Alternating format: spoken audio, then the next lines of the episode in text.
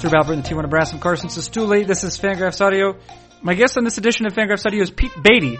Who's Pete Beatty? A lot of people would ask in response to that. You might be asking yourself. I'll tell you who Pete Beatty is. Pete Beatty is uh, an editor, uh, or something like an editor for The Classical, an online sporting publication for sophisticated people like Pete Beatty. Uh, he's also a former uh, book editor, a former editor for publisher Bloomsbury Press, where, uh, among other books, he uh, was the editor for Craig Robinson's Flip Flop Fly Ball, which is a great book, and uh, and so therefore uh, we can say Pete Beatty is virtuous. he's also a person who um, who's quite amusing on Twitter, um, and mostly, as I mentioned in what follows. Um, what, uh, what I've uh, endeavored to do here is to abuse my position as the host of Fangraphs Audio just to just to meet Pete Beatty. Uh, and I think we have a nice conversation. Pete's an interesting guy. He's from Cleveland. He's from or the suburbs of Cleveland. He grew up a Cleveland in uh, Cleveland fan. Uh, both the Indians and the Browns and uh, the Cavs, I guess. We don't talk about the Cavs too much, but probably the Cavs. And he's just an amusing person, the sort of person you'd like to know. Um, but you may not because there's so many people in this world and uh, how are you going to get to know all of them? Uh, but at least you'll you will now enter into a one-sided relationship with Pete Beatty. That's that's more sides than most relationships have. Let me tell you. I can tell you that from experience. Anyway, what is it? Fangraphs Audio. Uh, it features Pete Beatty of the classical and elsewhere, and it begins right now.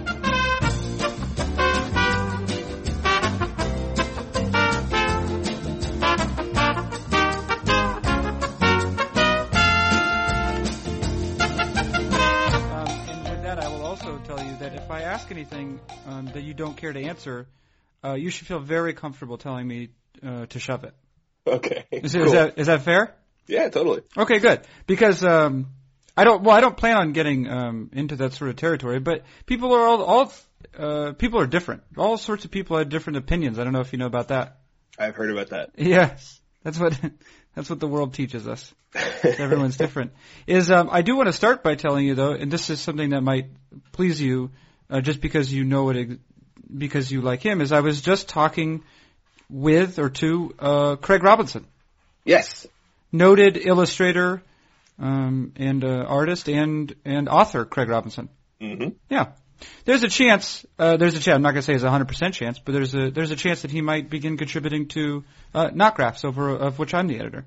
Yeah, he mentioned that. Um, I actually worked on. Craig, I edited Craig's book, uh, his most recent book for Flop Fly Ball. Yeah. And um, he was very excited to be working with NotGraphs just because I, I, I know he likes to keep um, a, an entire foot or maybe even like the lower half of his body in the sort of baseball internet because he's an internet sort of he's a citizen of the internet and I think NotGraphs is a good venue for his his wry take on baseball. Yeah, and what a lower half of a body it is. It's a it's a wonderful. yeah, yeah. Uh, now, have you got have you gotten a chance? Because I know you're you're an American person. I am. And uh, um, Craig Robinson has said on this very podcast that he's not allowed in America. and so I'm wondering if you've if you've met him in person, and if you did, was it in was it in the United States? I have actually I have met Craig in person multiple times. Um, I saw him very briefly in New York, right when we were starting to talk about doing a book, um, way back in the in the 2000 and aughts. Mm-hmm. Um, and then last uh, last fall, I actually went down to Mexico and visited with uh, him and Eric Nusbaum, um, the uh, the sort of Mexico City contingent of the American baseball internet. Yeah. Yes, and you saw them there. Is what you're is what yeah. the, the idea is. Yeah.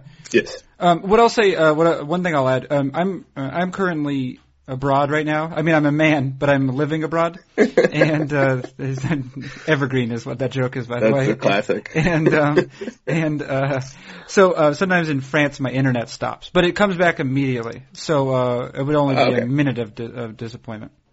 Yeah, no problem. A minute of disappointment. The life of Carson Cistulli. What? Like just before uh, you called, I was reading an article about how a water main broke underneath the subway that I take to work. So um, I may have more time than I necessarily thought I did. Oh, so how does so are you allowed? So what would you do in that case? Now, what this is. Um, we'll connect these dots a little bit, but I think that you are currently involved in media of some sort. Yeah, I am a, I'm a, I work for an ebook publishing company where I acquire, um, I basically sign up backlist books, which means old books, um, to be published as ebooks. Because books that were, because books that were published before the ebook revolution, as some people like to call it, uh, were not, were not digitized. Um, that means there's a whole sort of several millennia of human printed existence to roll up into books. And before this job, I was a book editor at a sort of traditional dead tree based book publishing company.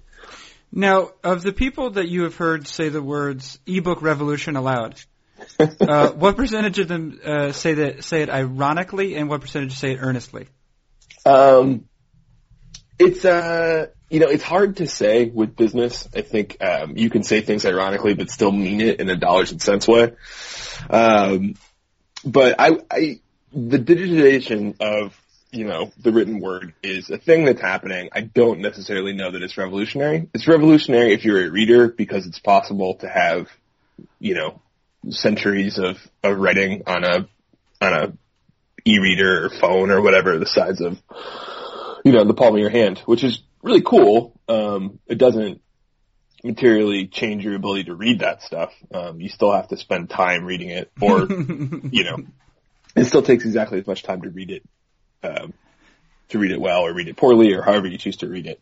Um, but it is, it is, um, I think a good thing that all that digitized. Um, in terms of maintaining the value of the written word and books and making sure that writers get paid, it has, um, it has its stickier aspects. Right. Yeah. Yeah. It, it does turn out that you still have to spend all the same amount of time reading the book. Um, and, um, they, they, somehow there's no way to have the information just put into your brain and all the pleasures or pains associated with reading a text.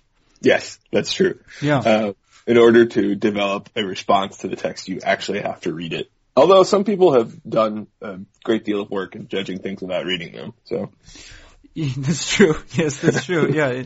Um, in fact, like, yeah, if there was a way for, like, the works of Faulkner, for example, if I could have just have read them as opposed to, if I could be at a place in my life where I have read the works of Faulkner, I feel like I would be in a better place. Yeah. But that would require reading the works of Wagner, um, which are complicated. They're difficult. They seem to keep the reader at arm's length. Yeah, no, and and sometimes further. Yeah, that's right. It's like I just want to hug you, William Faulkner. Why why are you so distant? Yeah. So the the point. Let's let's establish why you're here. You know, you may not even know, but I know, um, and that's because um, that's because, for example, I knew that um, that you were that you were helpful in getting Craig Robinson's book published, um, and it's a book that that makes the world a better thing for having uh, for it having been published. Um, so that's one thing. Uh, I also know that you are um, that you are associated with the Classical. Yes. Uh, which is a, an internet uh, online publication uh, dealing with. Um, I um, occasionally, I mean, I guess uh, in some ways long form works, but uh, it's a, a thinking man's um, or or woman's um, uh, sort yeah, of. um, sort of genderless beings, uh, sports, uh, what do you call it? Venue. venue, yeah. And then, um, and of course, uh, and you also, uh, well, just this, this is silly, but this is a reason to want to know someone is that, um, uh, I follow you on Twitter, and uh, Oh. you, you occasionally will make amusing comments, and I say, I say, I would like to use, I would like to abuse uh, my role as the host of Fangraphs Audio uh, to meet someone who makes amusing comments. If I'm not abusing um, my power, what what what good is power anyway? Exactly, exactly. Yeah. Yeah. we have to, we have to avail ourselves of the means at our disposal. Um, the, um, and I should say that also you are the author, uh, you are a contributor to the classical. You are, I believe, the only person to have written any avant-garde plays about Cleveland Indians number three starter Corey Kluber, um, let alone several, um, which were rolled up into a delightful omnibus edition in, uh, a not too distant past issue of Classical magazine. Yeah. By the way, great, uh, excellent use of omnibus. You you who have worked and continue to work in publishing of various stripes must you must get to use the word omnibus with some measure of frequency. I would think. Not as much as I would like. Oh, Um, It's, uh, it doesn't come up that often. that's too bad. Uh, I I am an owner of the uh, the the Rumpole omnibus. Um, I don't know if you're familiar with the Rumpole books. He's a uh, Mhm. a drunken British barrister. They're all drunken, right? Yeah, well, there you go. Right, but he's he's the funniest of them. He's the drunkest and funniest. yeah, that's right. And uh, and I was able. Um, that gave me the opportunity to purchase and then to read my first omnibus. Yeah, I think the first omnibus, the first time I ever encountered the term was in, this is slightly dorky, but I'm slightly dorky. Yeah. In the novelization of the Star Wars movies were published in an omnibus edition and between uh, the Star Wars thing and the use of a word that I didn't know, I think 10 year old me was just like immediately captivated and, had to purchase that and read it the B Dalton at the mall. Um, um, B. Dalton. Oh. oh, it's like simultaneously, obviously not a great bookstore, but um, but it's do they still exist? B. Daltons. There is, um, they're greatly reduced. I think there are a handful of B. Dalton stores still flying the flag. It's like the, the Ottoman Empire of, uh, or the Byzantine Empire of, uh, bookstores. They're reduced to just their stronghold. Yeah, well, it's um, there was there was definitely one at the Steeplegate Mall in Concord, New Hampshire. I can tell you that. Yeah, there was one across the street from the McDonald's and, uh, Lens Crafters in, um, Middleburg Heights, Ohio. Now, yeah, so that's a this is a uh, this is what we call a flawless segue. Yep. Um, you you you are um, interested in sport. That's uh, that's clear from from your professional and um, I guess personal ventures. Um, personal venture being your uh, your utterances on Twitter. Um, and you, you so you, you you have involved yourself with sport, and I, and I think that a lot of that comes from being a native, uh, not not Clevelander proper, but Cleveland and Cleveland on the inside. Yeah. Right. I'm from a small town called Berea, which is where um, I think the only reason anyone who's not from Berea would know where Berea is is because every press release from the Cleveland Browns corporate headquarters is datelined Berea, Ohio. Okay. And so, so there you are, living in, living in Berea. Um, and, uh, I'm going to imagine that, um, what you what you do, you do the baseball, you do the football. I'm I have a an rotten relationship with the Cleveland Browns because I think that they have um without getting all Dave Zirin, I think that they've betrayed the public trust just in terms of not actually putting a good team on the field. And also just being like the guy who owns them is under FBI investigation for ripping off truckers, like a like not honoring fuel coupons at his truck stop empire. And they just have a general sort of seedy air in this um well, these these dark times that um, I don't care for. Um, I can't shake them uh, entirely. Um, a friend of mine described um, my relationship to the Browns is like a bad Catholic marriage, where we're sort of staying together for the kids, but we really hate each other. Um, but there are no kids. And that's great for the kids too, by the way. Yes, the kids love it. The kids love it.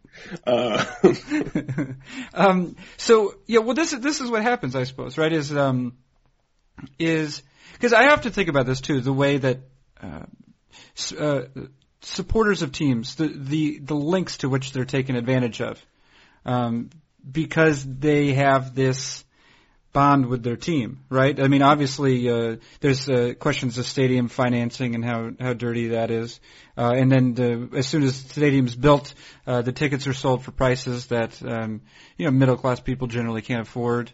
Um, new stadiums are built so that there can be uh, you know more luxury boxes, so people who don't particularly care about the game even uh, can have um, high-powered business meetings.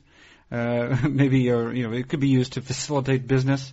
Um, there are uh, there are endless ways in which uh, money is money is reaped uh, by people who already have it uh, after having been sown by people who don't particularly. exactly. Yeah. And uh, this happens, and it's all because there's this. On the one hand, you could say that the um, that these uh, captains of industry are taking advantage of are taking advantage of the fans, and I I agree that that's the case. At the same time, here try this on for size and see how how it feels. At the same time, maybe it's difficult because those same captains of industry could never actually possess the same sort of relationship with the club uh, that the that the common fan could. I think that's true. I mean, it's any time that you start to um, sort of tie up your personal feels, as they say on the internet, with what is effectively for-profit corporate spectacle. Yeah. Let's let's call sports that. Yeah. Um, you know, there's some compromises you have to make. You have to understand that you know the we, the sort of imagined we, is only imagined. Um, you know, Brandon Weeden does not know who I am. Um, he does not know how I feel about him. He probably would be better off not knowing. Um, It would, make, it would make everyone in the room uncomfortable. yeah, it would just be it would be awkward all around, um, and it, would- he would, his privacy would probably feel invaded. Um, and so that's true in every case, and that's where I think the sort of winning and losing thing gets frustrating. 'cause it's just like the Browns are terrible. They're really probably you, you, if not the worst team in the NFL, just on overall kind of um, gestalt. Got to be bottom five. Um, you know, they keep firing their coaches. They're just they're terrible.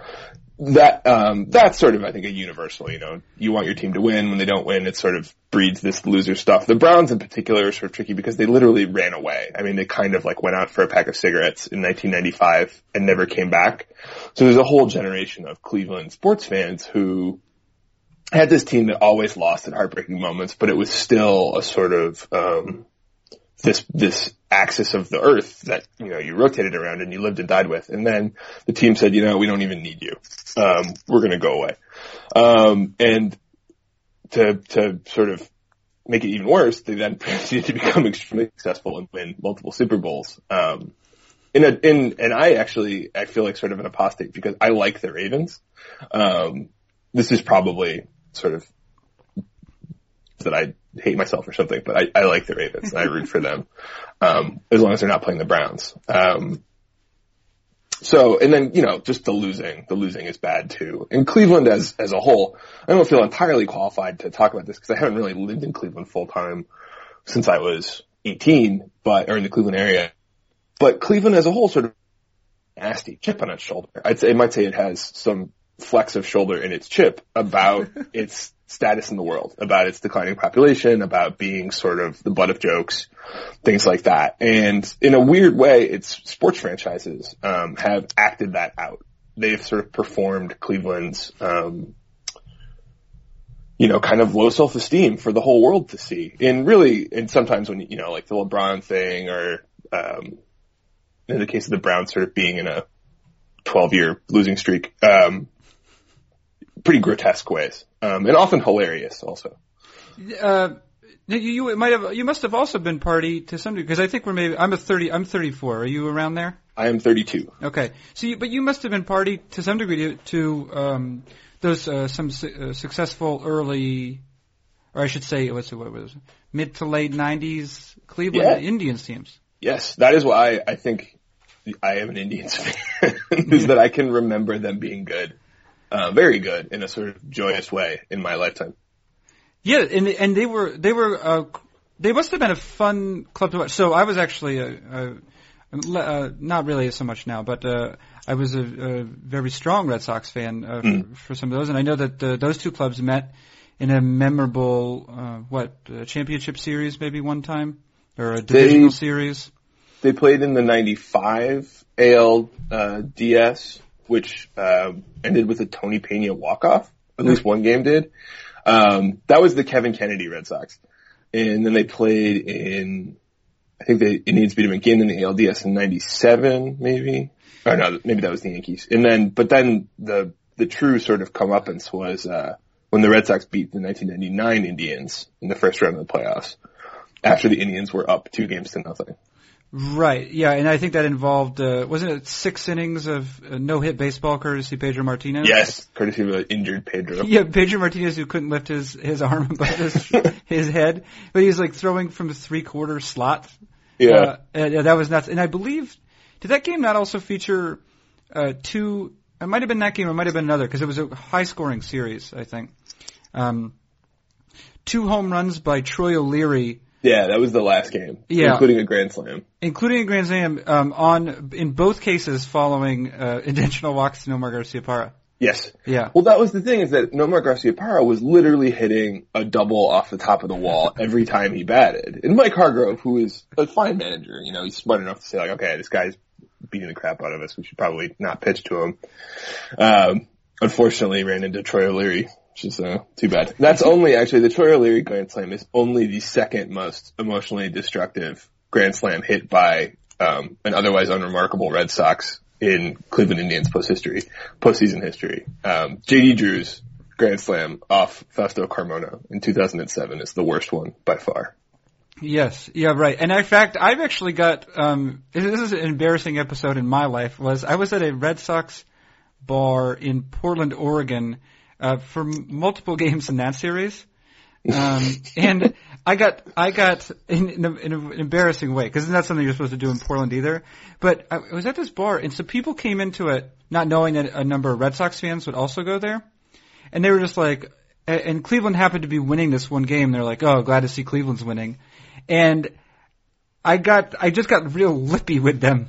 like I got, I just um started making um abusive remarks in their general direction. and it's something that uh, had I been maybe a little bit more so- sober or a little less involved in the in the game, uh, for whatever reason, would I would have never have done. But uh, this is, I guess, uh, also part of the spell of uh, sports fandom.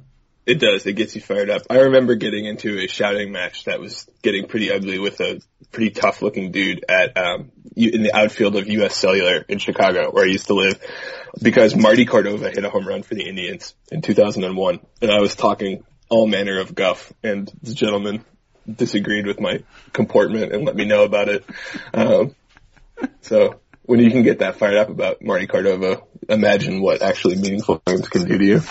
So so so th- those other te- those teams too were also that that, that was uh, the crazy offensive teams. That's what they were. Yes, the 99 Indians scored a thousand runs. I believe a 1,006 runs. And I should probably know this, but it um, it maybe it tends more towards trivia. But this is something that teams don't do a lot. No, that's a lot. Yeah. Can you can you agree with that? I would I would agree with that assessment. Only the finest uh, in baseball analysis on this on this edition of Fangraphs Audio. But they also gave up. I mean, a, not a thousand runs, but a lot. I mean, their rotation was not um, not great. Right. It's almost sort of like the, it's like you maybe they let like a teenage boy be in charge of the team. And he's like, I just want to see hits. Hits are the best. Hits are so good. It was a t- baseball team very much informed by Ken Griffey Jr. Baseball for Super Nintendo, where you could swing at literally every pitch. Um, they were a lot of fun to watch. They were a lot of fun to watch. Would any players from that team have been have featured in Ken Griffey Jr. baseball? Yeah, the older guys, Lofton, um, Albert Belle was no longer on the Indians. Um, Jim Thome was probably in it. I think a young, sort of gangly Manny Ramirez may have appeared in, um, well, maybe not, because the rosters in, I think about Griffey Jr. baseball probably more than is necessary. Um, the rosters from that are from 94, or like the, the end of the 93 season. So you got your Wayne Kirby's and your, um, a couple other legends maybe still in there. Uh, yeah. Wayne Kirby was a player on the Cleveland, I'm assuming. Yes, yes. He was yes. a fiction. It was an important part of the Cleveland roster. No, No. no. Okay. Uh, he was sort of a fifth outfielder, Okay. fourth and a half. Now, how does a person, um, how does a person um, go from Cleveland um, to to New York? I went to school in Chicago, Okay. and then I wound up working for an academic publisher, um, the University of Chicago Press, Sure. for about three and change years. And then I wanted to work for a commercial publisher. Actually, I wanted to work on the kind of books that I read. Um, and I, rem- I still remember getting a copy of, um, one of the really exciting things about working in publishing is when the books actually deliver and it feels really cool. Cause you, you worked on it and you finally see it sort of sewn up into a book. But there was this particular book, very important, you know, book of life sciences research called Emerging Threats to Tropical Rainforests. I can't remember the author's name, but on the cover of this book was um, a dead monkey on a road, and it was supposed to show like mankind's encroachment upon the, the citizens of the tropical rainforest. This poor dead monkey. But I just remember getting that and looking at it and thinking, I I don't want to look at dead monkeys on the cover of books anymore. So then I went and got um, a job at a company called Bloomsbury in trade publishing in New York, um, and that's what took me from the Midwest to New York. William F. Laurance is the editor of that. as is, uh, Carlos Bill- Bill Carlos Laurance. Peres, and I can uh, I can absolutely confirm. Oh, it's one of. There's more images than that, but one of It's them is def- but one of them is definitely a dead monkey. one is a de- definite dead monkey. Um, so, so okay, so the uh, you would have entered then. You being 32, you would you would have entered publishing then at a curious time. Yeah.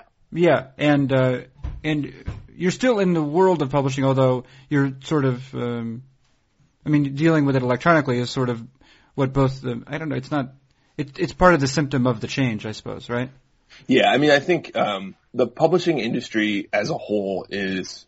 Um, try to say this without um, sort of in- incriminating myself. Um, it's a it's a business that is.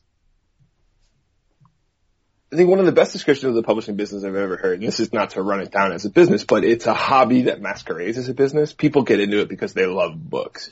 And so it doesn't have the same hard nosedness um, that a lot of other industries do. Um, you know, it's not. Uh, it's a it's a huge business. I mean, they're billion dollar companies publishing. Um, you know, Fifty Shades of Grey and Game of Thrones and things that make lots and lots of money. But the people who actually do a lot of the sort of ground level editing and stuff are pretty left brained. Um, so when a sort of really big, you know, pervasive systemic change, a, a paradigm shift, if you will, in the, uh, the, the thinking of Thomas S. Kuhn, University of Chicago Press author, um, when that comes, I think it, it really pretty destabilizing. It is for anybody. I mean, that's sort of the nature of these kinds of changes. But the people in publishing, I think, are still dealing with, you know, the boat is really still rocking. It's going to keep changing um, for a while. Um, really, we don't know what the ebook, electronic reading um, sort of landscape will look like in five years. It could be an extension of the way it's going now. There could be some big new device that changes everything, um, that changes the game, if you will. Um, Another revolution, if, Yes. if I will continue to will. So, so with, with regard to, um, because it is sort of there's sort of uh, I guess a, a magic to it. I mean, because yes, for for m- myself as well as one um, who enjoys reading, has enjoyed reading, there is a certain there's definitely a romance attached to the publishing industry. Uh, but I've known at least had enough acquaintances uh, who've worked in publishing um, and watched um, enough Whit Stillman films to know that that uh, it's also possible for that romance to be uh, stripped away as well. And I'm curious, and, and again, I'm not asking you for you to discriminate, but I'm just curious, like for what to what degree, like because obviously you have to imagine when you get a book, you say, how will readers react to this? How would a reader like myself, for example, react to this? But then there must also be part of your life um, where you know if you're if you're if you're an editor where you say um, well I also, there's, there's also concerns about the um, um, th- this the appeal of this book to you know to a larger swath of of uh, of the world. Yeah, there's the question of sort of literary quality, you know, that everybody wants. Um, and that's, I don't mean that to say like, you know, in the, um, Faulknerian sense, but you read something, be it, you know, um, that book about Ravished by the Stegosaurus or whatever that people were enjoying looking at on the internet and joking about, or all the way over to Faulkner and you say, you know, do I like this? Is this good? Um, do I appreciate the quality of this? And the answer to that should always be yes for an editor. I mean, you don't want to publish stuff that you think is dreck. Um, and then, then there's the sort of actual marketing side, which is, uh, pretty daunting because you just really, you never do know what people are going to respond to. And it comes down to sort of merchandising and promotion and all this stuff and sort of branding, um, which is sort of heinous, um, I don't think anybody ever says branding speaking of things that people, how often things get said ironically, I think most people say branding like they have a mouthful of sort of, uh, rotten fruit. Um, the, um, just in terms of signaling, you know, what kind of book it is, and that happens through the cover design, through the blurbs, through everything else. But it's, it's daunting because a lot of the time you just don't know if it's going to succeed, and it's very, very, um, and usually the answer is no, it's not going to succeed. Um, like most things in life, most, most books are failures. Um, everything ends badly. Otherwise, it wouldn't it wouldn't end. Um, the uh, That's uh wait, Olivia let me. There's a I forget who, which comedian has a joke but about this, but with regard to marriage, is the best way a successful marriage can end is that one of you is heartbroken over the death Yes. of the other. I, don't, I don't know who it is, but but right, that's that's the best case scenario. Um, and so, you know, it's tricky and that's, um, and actually one of the things I think the internet has changed in terms of my appreciation for the immediate publishing landscape around me is that the things that people can find their community, um, whatever it is that they like to consume in terms of their stories, it's really refined now. So if you like avant-garde plays about Kluber or, you know, um, slash fiction about Allen Iverson, whatever, you know, that's out there. You can find that. Um, Written by Allen Iverson, it should yeah, be probably said. written, uh, written by a, a bot that Allen Iverson hand coded. Um, you know, that's out there. So book publishing is kind of adhering to this slightly older network model of, you know, here's a thing that everybody should like and talk about. And there are, I think, forces pulling in both directions where people want to have things in common to talk about. I mean, we all know that from when a TV show gets really popular, it's like a thing to talk about around Right, the right, right. proverbial water cooler, um, picture of a water cooler on a monitor as you chat with somebody. Right. Um, but then people also want to sort of follow their own, their own tastes and discover new stuff. So it, it really is, um, the, the sort of dictates of making money and having a successful business often don't align neatly with, um, the sort of artistic or even just sort of individual, um, desires of expressing yourself or, you know, expressing yourself through what you choose to read. Um, so publishing is dealing with all of that now. And I think it's just, um, there are some aspects of it that are very, um, very 20th century, like the idea of a warehouse full of books, um, that is expensive and, you know, problematic in a lot of ways that, um,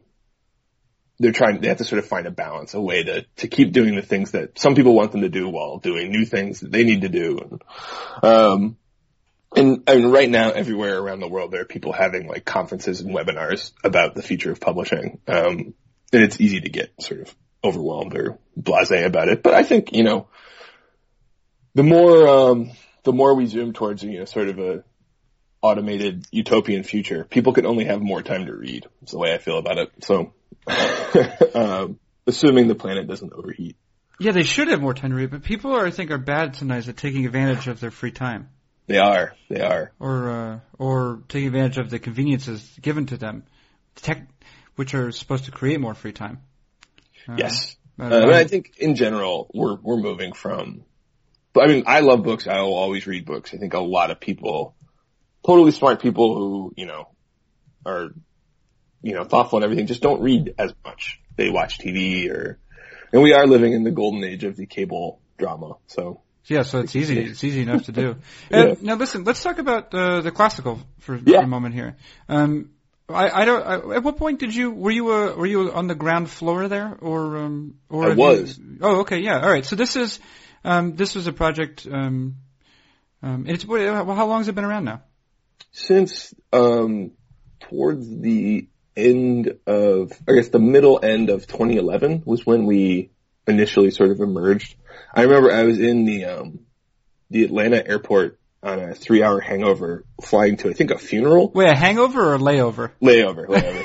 That's an Um, excellent Freudian slip. yeah, yeah, Yeah. that's a, it's telling. Um, and I got a sort of cryptic, uh, Twitter message from FreeDarko from Nathaniel Friedman saying, um, aka Bethlehem Shoals saying, Hey, can, can I call you?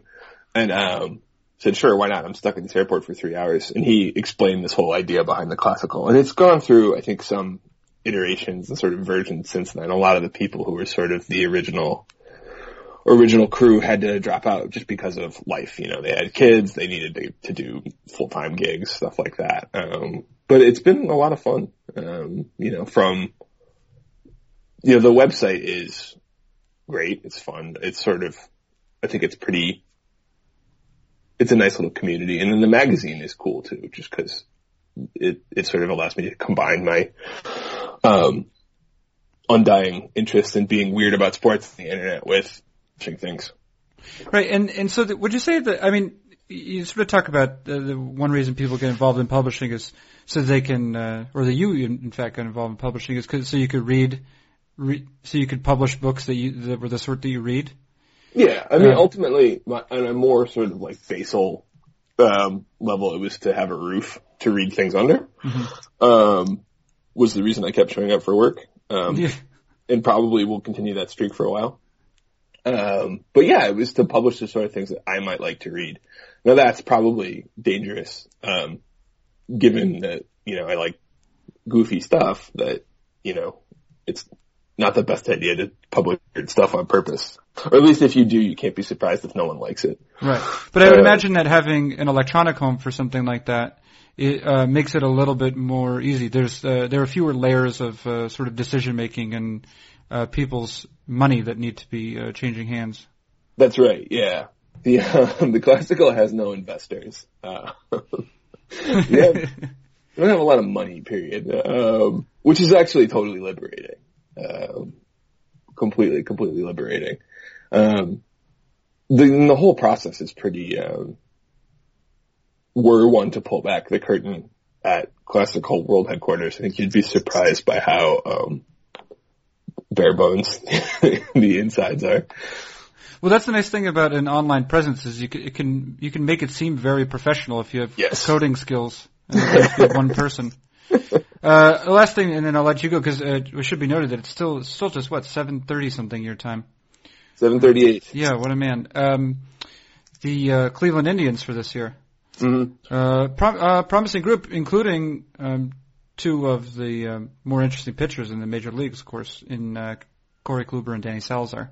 Yes. That must be Uh, exciting for you.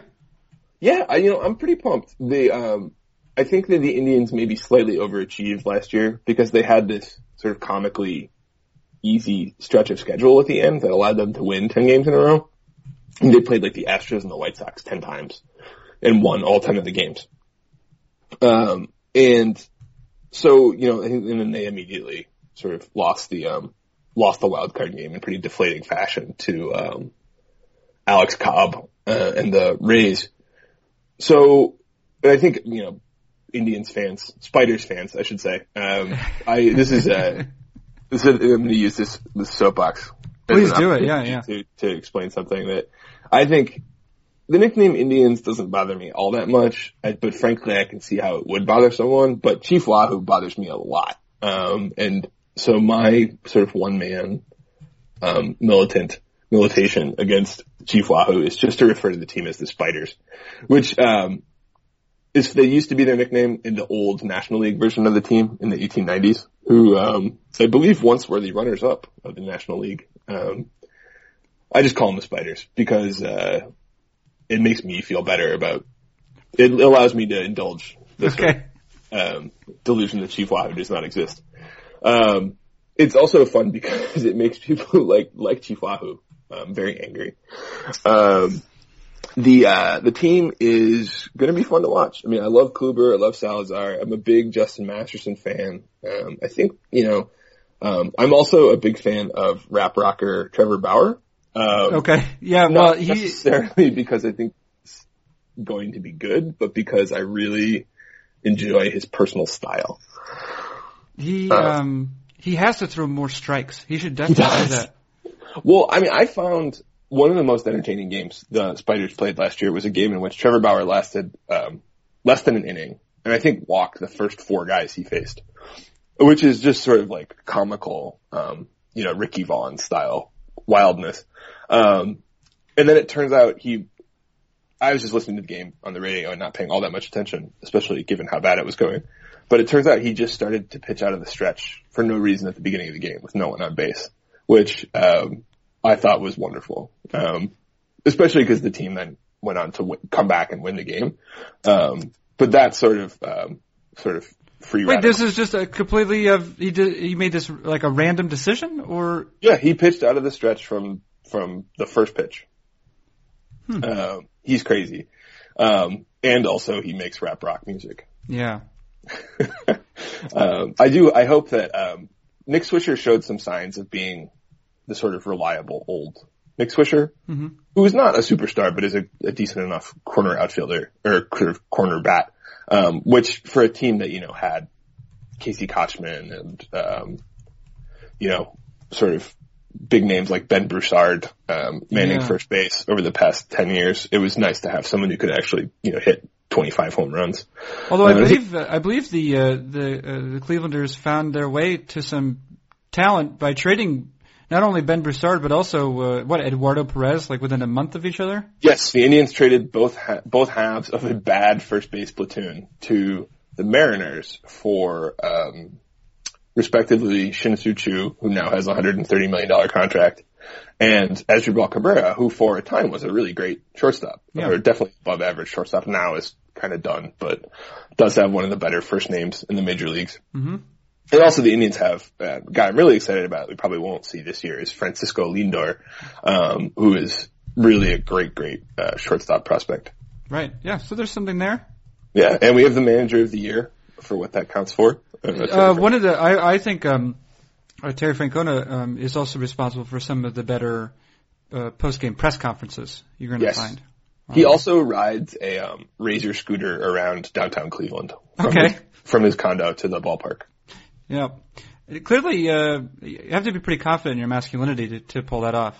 Yeah, you gotta own it. Um, and, uh, that's one thing that I think the Indians, the current edition of the Cleveland Indians is all about moving past traditional ideas of masculinity into a sort of new, you know, call it third wave, um, masculinity.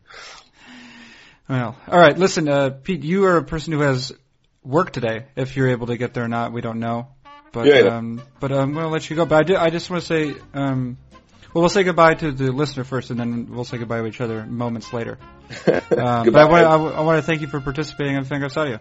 No problem. I'm I'm happy to be here. Long time listener, first time uh, victim. Yeah, that is uh, very good. That is uh, uh, Pete Beatty, uh, a man in publishing, a man also uh, involved intimately, very intimately, uh, with the classical. Uh, I'm Carson Cistulli. This has been Fangraphs Audio.